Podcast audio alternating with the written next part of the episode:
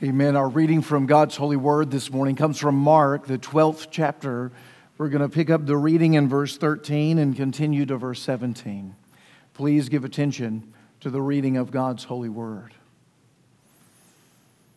And they sent to him some of the Pharisees and some of the Herodians to trap him in his talk. And they came and said to him, Teacher, we know that you are true and do not care about anyone's opinion, for you are not swayed by appearances, but truly teach the way of God. Is it lawful to pay taxes to Caesar or not? Should we pay them or should we not? But knowing their hypocrisy, he said to them, Why put me to the test? Bring me a denarius let me look at it. And they brought one. And he said to them, Whose likeness and inscription is this? They said to him, Caesar's. Jesus said to them, Render to Caesar the things that are Caesar's, and to God the things that are God's. And they marveled at him.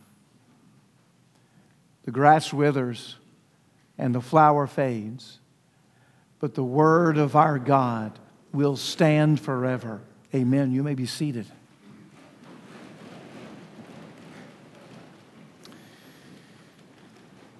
Father, as we've heard now your word read in the presence of your people, with your spirit with us, we simply would ask now as we spend some time expounding on this word that you would be mindful of every soul in this room that you would know what it is that we need. You would come now through this word and minister to us. That you would keep the evil one even from this place, that the birds of the air might not pluck out that seed, or the cares of the world might not choke it out. But that, Lord, that which you have for us would be rooted firmly, deeply in our hearts, that it would root this morning, and that ultimately it would bear fruit in our lives. Uh, Lord, we would ask that you, most of all, through what takes place in all of this service, and even now as we give attention to your word, that it would bring glory to Jesus Christ. It's him who we set our eyes and our hearts toward even now. Would you come and present him before us through the power of the Spirit and this word with a portrait that's more believable and beautiful than ever before? Come now and hear this prayer and answer it. We ask in Jesus' name. Amen. You've probably heard the phrase that love is a tie that binds. We might even argue that, at least some have, that love is the tie uh, that binds. And that's certainly true, isn't it? Uh, love is what brings a lot of you here in this room together today. Love for the Lord Jesus Christ, love for the church, love for God's people. As I look out, I see a number of couples in our midst. I'm, you know, like to suggest that love brought you together, and maybe love is keeping you together as you're sitting there in those pews. That's probably true with uh, friendships and, and, and neighbors who um, live to your left and to your right, and, and um, well, many others in our lives. Love is indeed the tie that, that binds.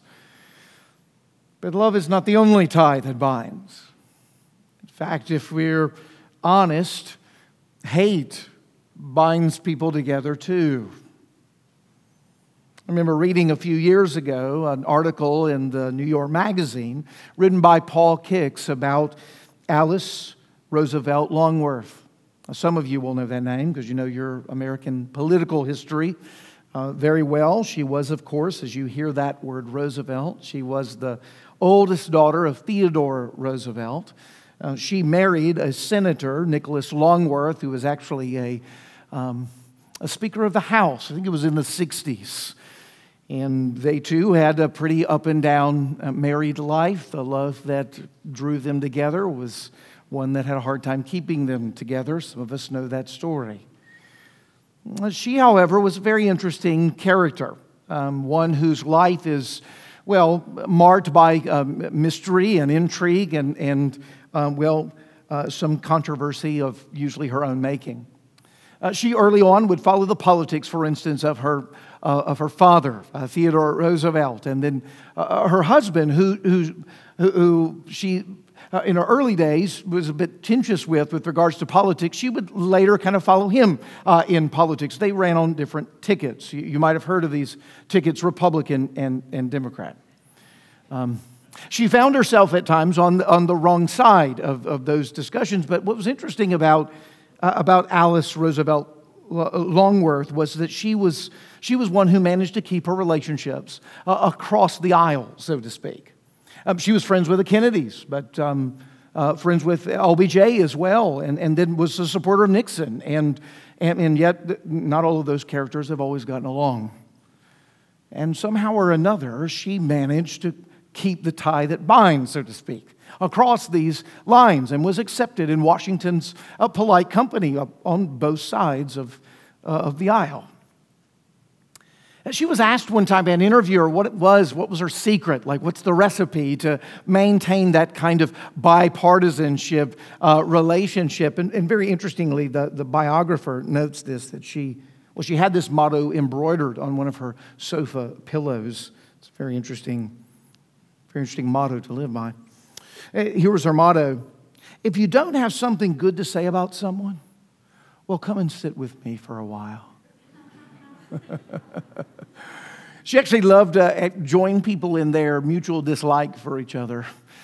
Um, she shared mutual dislike apparently for just about everybody and somehow or another managed to maintain community in the midst of that dislike her shared enemies her, her shared dislikes was the basis of a lot of her friendships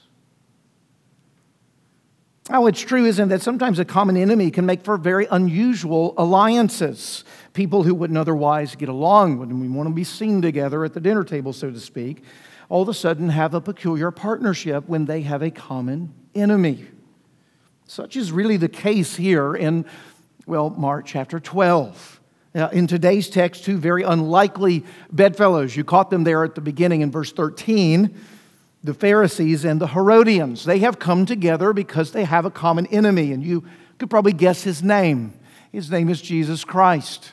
He's been the enemy of these religious leaders and these uh, politicians there in Rome since, well, well, since the beginning, really, of the Gospel of Mark, especially since the advent of Jesus' ministry. And these two parties, well, well they're really different. I'm going to paint just very broadly so it can register for you. These Pharisees, well, they're they're, they're, they're right wing conservative types. Uh, they're, they're Jewish nationalists.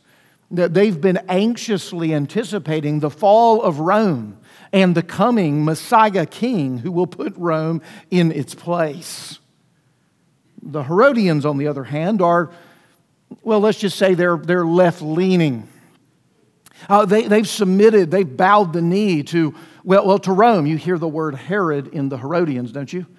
Uh, they're, they're sympathizers with the whole of the empire. They, they love the values of the empire, uh, not the uniquenesses of Jewish religion that has followed Yahweh, the God of the Old Testament, and, and kept the traditions of the temple and the tabernacle like the Jews. No, no, no. He, he held, the Herodians held to the syncretistic values of the Roman Empire. And if that word syncretistic doesn't ring a bell, it simply means that Rome, when they conquered you, didn't try to obliterate everything you believed or the religion that you held to. They just kind of absorbed it into their empire and kind of knighted you as a, Rome, as a, as a Roman citizen, but you can keep, you know, acting like a Jew or as long as you pay your taxes. We don't really care too much what you do as long as you don't cause us trouble. And we can continue to get from you what we need. We're going to let you live and let live a bit as relates to some of these other matters. These were the Herodians. Now, why did they both hate Jesus? That may be the question we want to we want to ask. Why did they both hate Jesus? Well, the Pharisees hated Jesus because he had been upending their religious authority since the beginning of his ministry. Their aspirations to be on top, to call the shots, to draw the crowds. He had cut that in half, if not better. In fact, we've already been told in the Gospel of Mark that he, Jesus, didn't preach like the Pharisees or like the, the, the religious leaders. He preached as someone with authority. Oh, it must hurt for the Pharisees' ears to hear that. Uh, and of course, the Herodians hated Jesus too for, for various different reasons. He was threatening their political alliances. He'd even claimed to be a king. Hmm, no king but Caesar, you understand? So, by claiming to be a king, he was a potential threat to the empire. Uh, you might smell insurrection if you were a, a Herodian and some of the claims of Jesus. Uh, both of these, who disagree on almost nothing, agreed on the fact that Jesus had to go. It was time for Jesus to be destroyed. With his rising popularity, neither group could breathe easy with him on the horizon. Both wanted him dead. And yet, getting Jesus dead had become a very difficult thing. You see, in the previous passage, uh, Jesus had just put the Pharisees and the religious leaders in their place. He had just told a parable, a scathing parable, about them being the, the tenants in the vineyard that God Himself owned, and that they had beaten the prophets and thrown them out, and even going to kill the son who had come to simply collect his appropriate due as the landowner, as the one who came at God's own behest, the one who owned the vineyard. And they perceived, we're told, at the end of the last passage, that Jesus had told this parable against them. They were very sharp. He had told that against them. Yes, he had. Yes, he had told it against them, and it said they tried to arrest him, but they feared the people. Mm. They've been in a difficult place. They've been routed, they've been defeated, but they're not down and out. You know what they did? They went back, as happens in war, and this is a kind of war. They went back in their retreat and they regrouped. And they said, You know, the Herodians want him gone too. Oh, we would never partner with the Her- Well, we might partner with the Herodians if if it meant that we could get rid of Jesus. And that's exactly what happened. Notice it's almost missionary language, verse 13. And they sent some of them. They sent. This is the language of mission.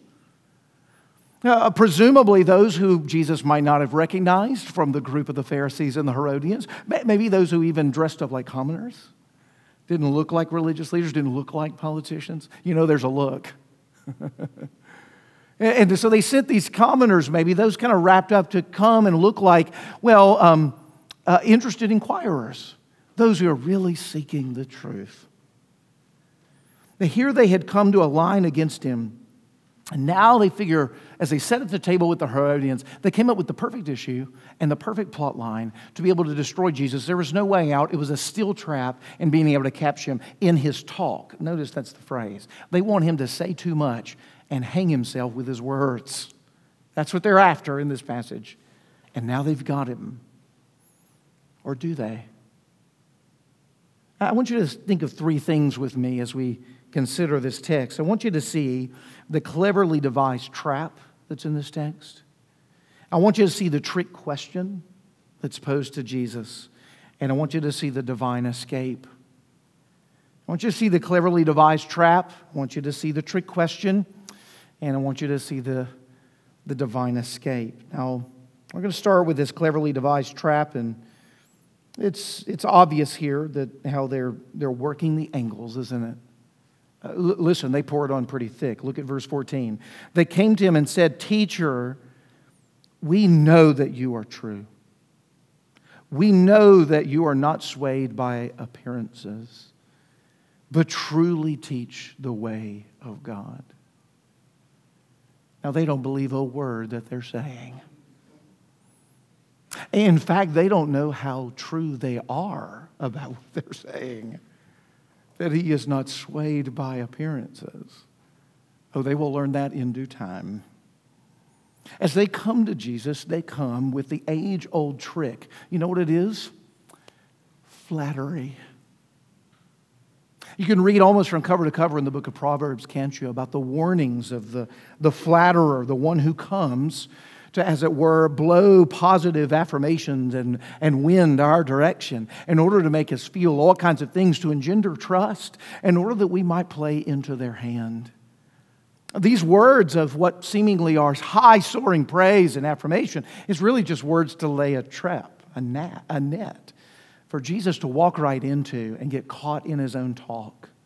I mean, Luke actually says it very well in his retelling of this particular section. He refers to these representatives not as just being sent, he refers to them as spies. Isn't that interesting? That is the language. They've come to spy out Jesus. And it says to persuade them that they are, to persuade him that they're sincere. That's what they've tried to come to do. And what we see is that Jesus is in no way taken in uh, by these flatterers, by these who have come to try to capture him. As we'll see in due time, they, well, he returns the favor instead, that he will capture them. But I get ahead of myself. Now, what is, what is flattery? What is, what is flattery? I love this from Kent Hughes as I was reading uh, this week on this text. Notice what he says. He says, Flattery is the reverse of gossip. A gossip involves saying behind a person's back what you would never say to their face, while flattery involves saying to a person's face what you would never say behind their back. Isn't that absolutely true? It's exactly what we have with this men. They have come to condemn Jesus, they have come to trap him.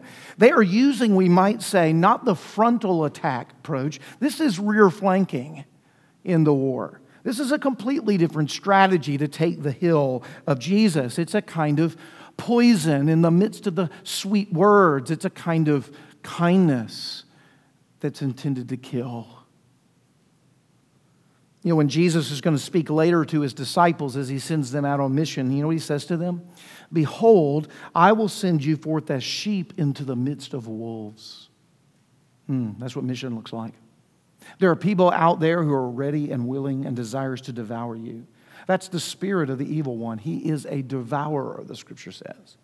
That's here with Jesus. We heard in the previous chapter in Mark 11 that they were out to destroy him, they want to consume him. You see, Jesus is the Lamb of God in this text. He is the sheep that, that the Lord Himself, that God Himself has sent. And here are these wolves, these Herodians, and these Pharisees, and Jesus has to be on his guard. What he told to his disciples later as he's instructing them is great advice. He says to them, Yes, behold, I'll send you forth as sheep into the midst of wolves, but be therefore wise as serpents and harmless as doves wise as serpents and harmless as doves. You see, as Jesus was training his disciples, he was teaching them that maturity in Christian character draws together a kind of gentleness, affection, harmlessness with steely discernment and wisdom. It's not a kind of harmlessness that falls into foolishness and naivety. It's a kind of harmlessness that sees through the charade of appearances. It's also not the hard rigidity that comes from distrust, but it's the kind of recognition of human nature that there's always a mixed bag when we're interacting with each other. Jesus was not swayed by appearances, much to their chagrin. You know, we have to learn this skill as believers, don't we? Uh, you know, increasingly, to be quite honest, in the days and times in which we live. There are people, neighbors, and some of you in public uh, sectors, some of you CEOs of companies. It, it, would, it would, for some out there, it would, they, would, they would love to catch you in a phrase or in a word that could get published and completely misunderstood and abused and twisted. Don't we see that happen pretty regularly today? It's important for us as believers, isn't it, to be as wise as serpents and harmless as doves. We're, we're out there to do the work of the Lord, seeking to share the gospel. And we're also, like Jesus, was constantly not entrusting himself to the crowds, not causing him to become cynical, but wise. It's different, isn't it? It's different. It's easy to fall into the area of cynicism. Well, we can't trust anybody. Well, let's be careful. Let's be careful. There are people who are worthy of our trust, and there are people who are not. And there's a spiritual perception that is needed, a discernment that must be forged. And yes, it's usually through some mistakes. But as we walk and mature in the Christian character, we want harmlessness and wisdom to come side by side, an openness and a welcome that doesn't attend naivety and foolishness.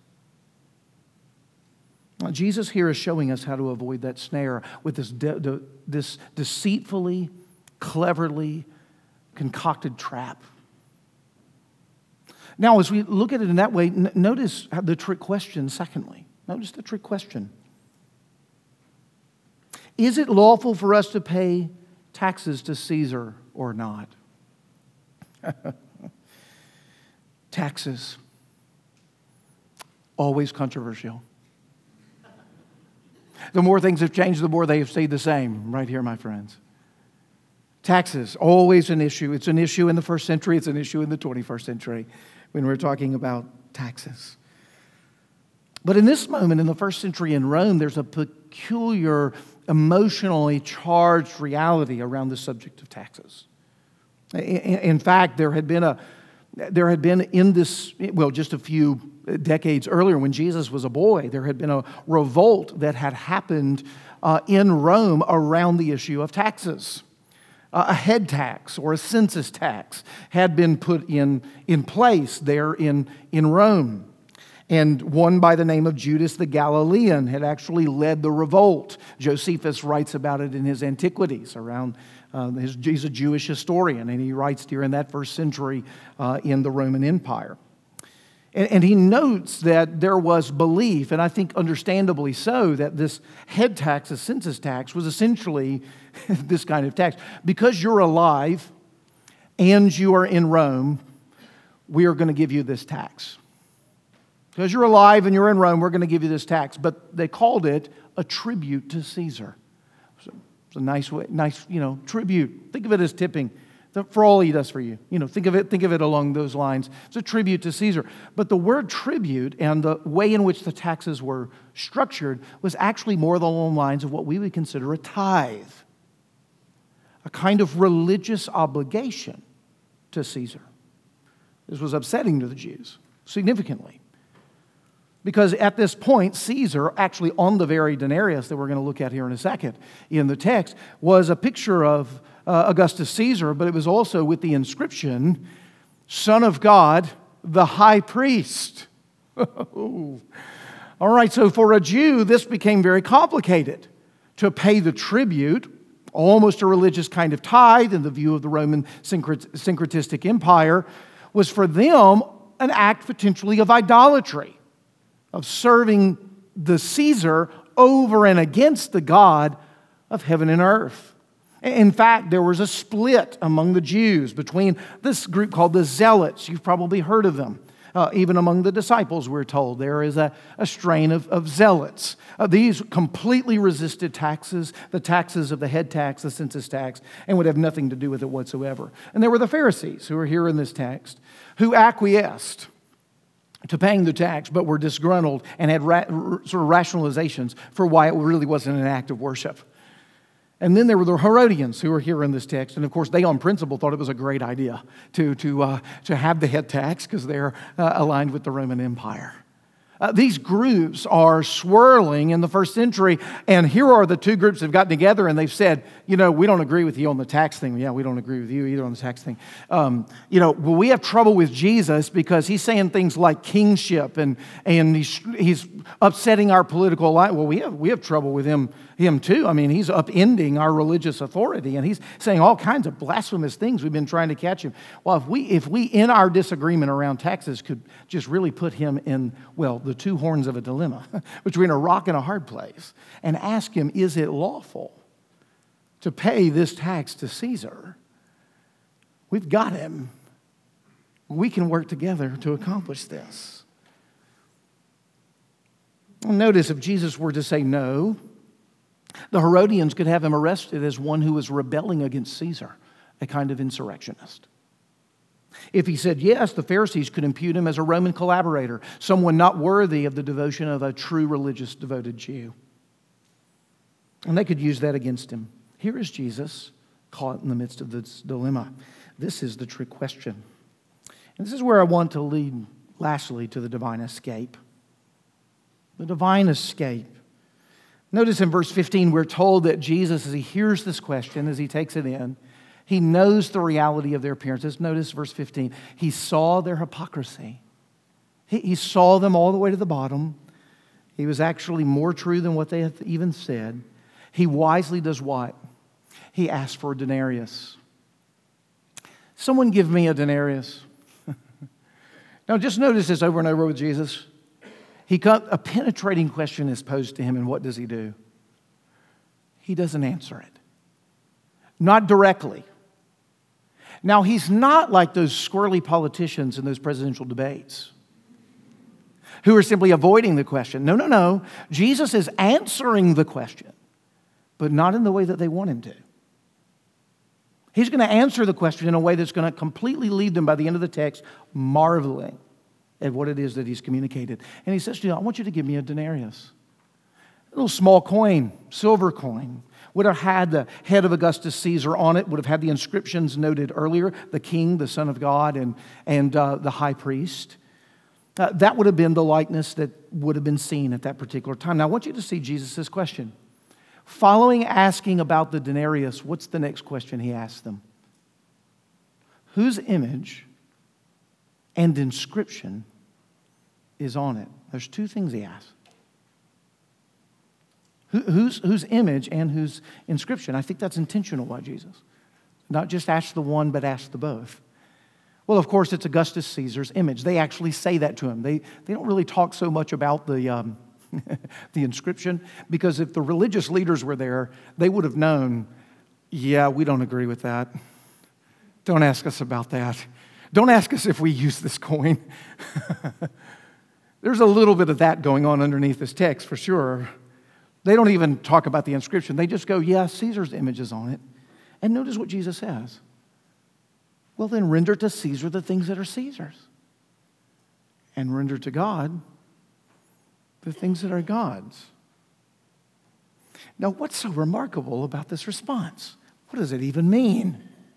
What is Jesus trying to get across? Well, in the first place, I want you to see that he's actually upholding the ancient tradition in the first century, and that is the fact that the Caesar, the king, whoever's image is on the coin, that that coin is actually what's actually his. That's actually how the money system worked in the first century, a, a little bit unlike uh, the money system in our structure. You know, we might have a you know, we might have an image of a former president or someone on our dollar bill or on our, on our coins, but it doesn't mean that this is their dollar bill or their coin. That's my dollar bill, thank you.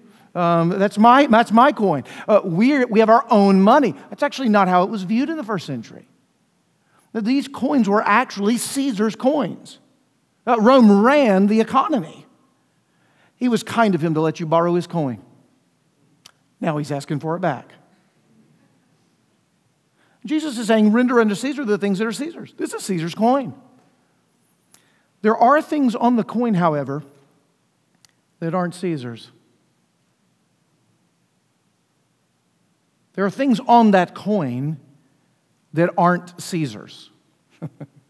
There are claims on that coin that aren't Caesar's. In fact, see the irony Caesar, the king, son of God, high priest. And who's holding the coin? The king, the son of God, the high priest. Render to Caesar the things that are Caesar's render to God the things that are God's, the claims on the coin.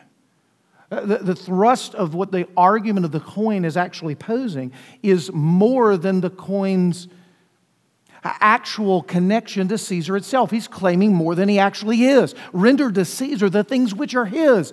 But the things which are not for Caesar, are not of Caesar, render those things to God. Because at the end of the day, Caesar's image is on the coin, so give it to him. But God's image is on Caesar. God's image is on Caesar, which means render Caesar to God. And if you render Caesar to God, all of what is Caesar's is God's. All of what is Caesar's is God's. Genesis 1:27. Man is created in the image of God. In the image of God. You see, Jesus is the one who introduced the language of image. Nobody had asked about image. He says, whose image? Whose likeness? Same language of Genesis 1:27. Yes, the image on the coin is Caesar's, but the image on Caesar is God himself.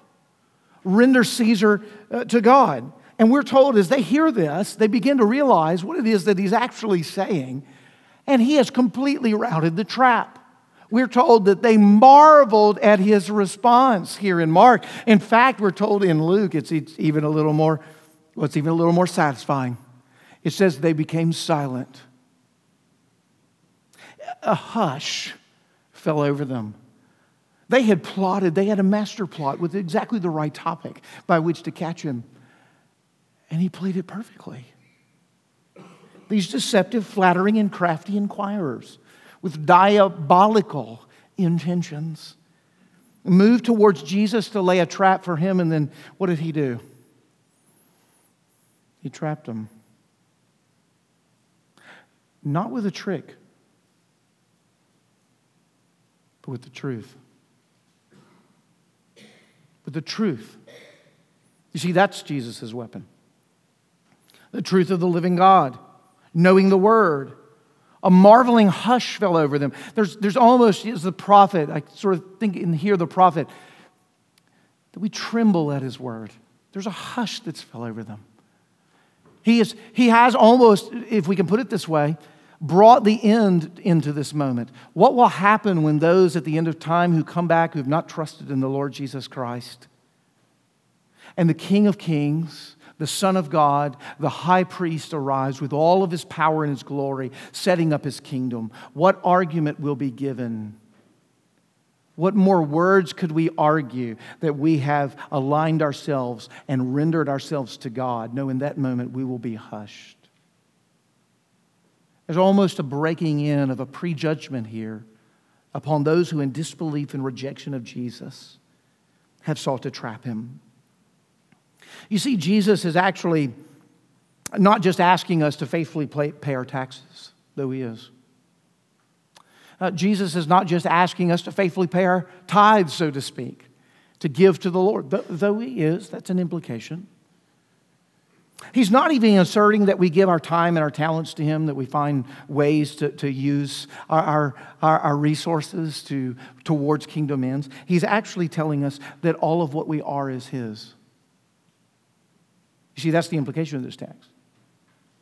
All of what we are. You know, I am bad at this. Are you? I think of it as my time. I'm going to go give a little of my time. What a good man I am. I'm going to go give a little of my money. I'm going to go give a little service here, here or there. Jesus is telling us that all of, our, all of our time, all of our money, all of our resources are His. Why? Because the same image that Caesar was made in is the image you're made in. Render to God the things that are His. If His image is on it, it's His. That's what He's telling you in this text. Well, if this is true, then we have a major problem on our hands. Maybe some of you, you're already spotting it. You've probably heard the joke that God has made us in his image, and we have tried to return the favor by making him in, in our image, right? That's what we do. We, we've taken the stuff that he's given us and we've said, no, this is mine. He's just told us in the previous text that we're tenants, we're stewards, we're not owners. He's the owner. Jesus is making the same point in a different way in this text. You know, we live lives that are surrendered to self or rendered to self. And this text is calling us to render all of what we are to God. It's not just a portion, it's all of who we are. Uh, you know, there's that, that principle even in, in giving that sometimes is, is, is, is risen. It, it, here, you know, that it's not just what it is you're going to give, right? And I'm not even thinking in terms of the church, so don't mishear me this. I'm thinking in terms of, of just charity with regards to the, the being compelled by the grace of God, whether that's to neighbors or wherever that is. It's not just a matter of whether you're going to give, it's, it's how little that you really need for yourself so that you can give as much as you can. Because you've been touched by the Savior, right? Who is, well, who's given all. Right, I, I feel it too. It's okay. I don't do this well. We, we need work here, right? We need more of my heart captured by the generosity and power of the gospel, of the gift of God to us in Christ Jesus. I don't think that way. I need more of that here. What, I, what I'm sensing in this moment is I need someone who is in the image of God to come on my behalf and fulfill this for me. And he's the one holding this coin in the text. You see, that's what the writer of Hebrews tells us that he has come in the exact imprint of God. Same word, image. Made like us, he says, in every way, yet what? Without sin.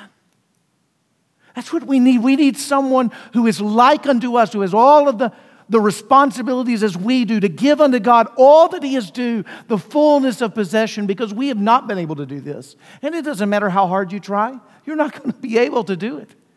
Not with this sinful, fallen, broken self that is right now an un, very unfinished product and is very much in work uh, heading towards, by God's grace, this very reality, the completion of all things. But you do have a Savior who we're told is an advocate.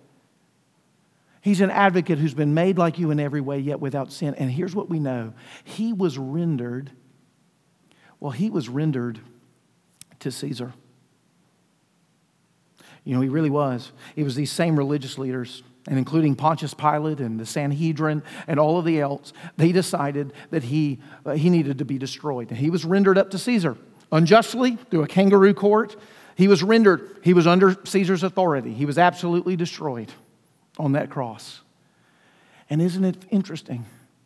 Through all their tricks and through all their machinations, to stamp out the Son of God, the King, the high priest, they were all just puppets in the hand of God. Because as he was being rendered up to Caesar on Caesar's own command, he was actually being rendered up to God. He had been called to this work from before the foundation of the world. And right now, he is at the right hand of the Father, having been received completely, work finished, all of what we couldn't do done on our behalf, rendered up to God, fully accepted. And you know what he's doing? He's standing and He is interceding for us. He is, as our high priest, king, son of God, He is the one right now that gives you passport into the heavenly places. Praise be to His name. How awesome is this glorious gospel? How amazing is this, what it is that God is showing us here. That this Jesus, who was rendered up to Caesar, is the one who was ultimately rendered up to God for us. Now the question becomes then, right?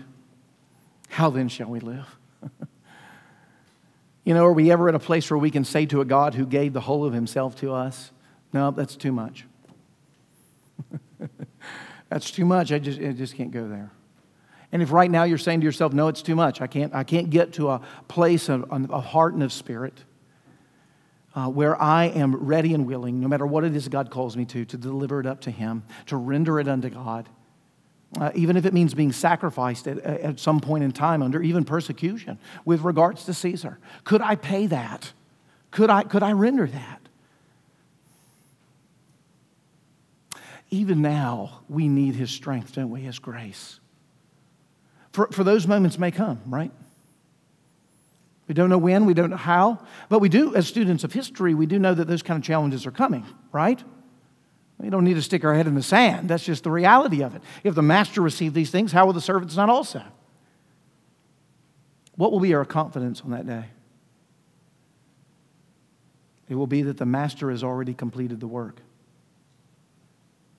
And that we are just filling up the sufferings, what is left in the finished work of the Lord Jesus Christ in our generation and in our time.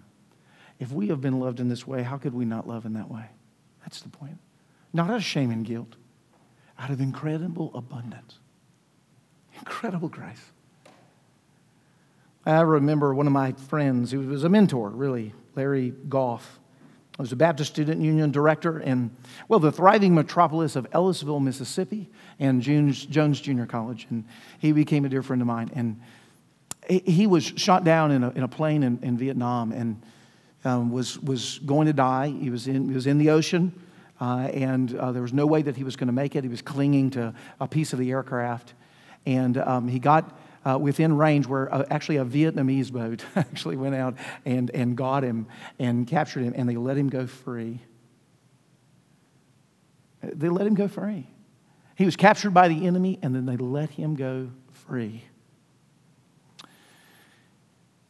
He would say to us regularly as he was training us, he said, What would I hold back from that Vietnamese who let me go free if he needed something? What do I owe to him? I owe everything to him. And I would gladly give it. Therein is a portrait of the gospel. There, therein is where we live right now, right now in this space. And the Lord is after just a little bit more of your heart and my heart today until all is given. Father in heaven, come and meet us here. Know us and know the work that needs to be done. And with the glory of Christ now, continue to meet us. We pray it in Jesus' name. Amen.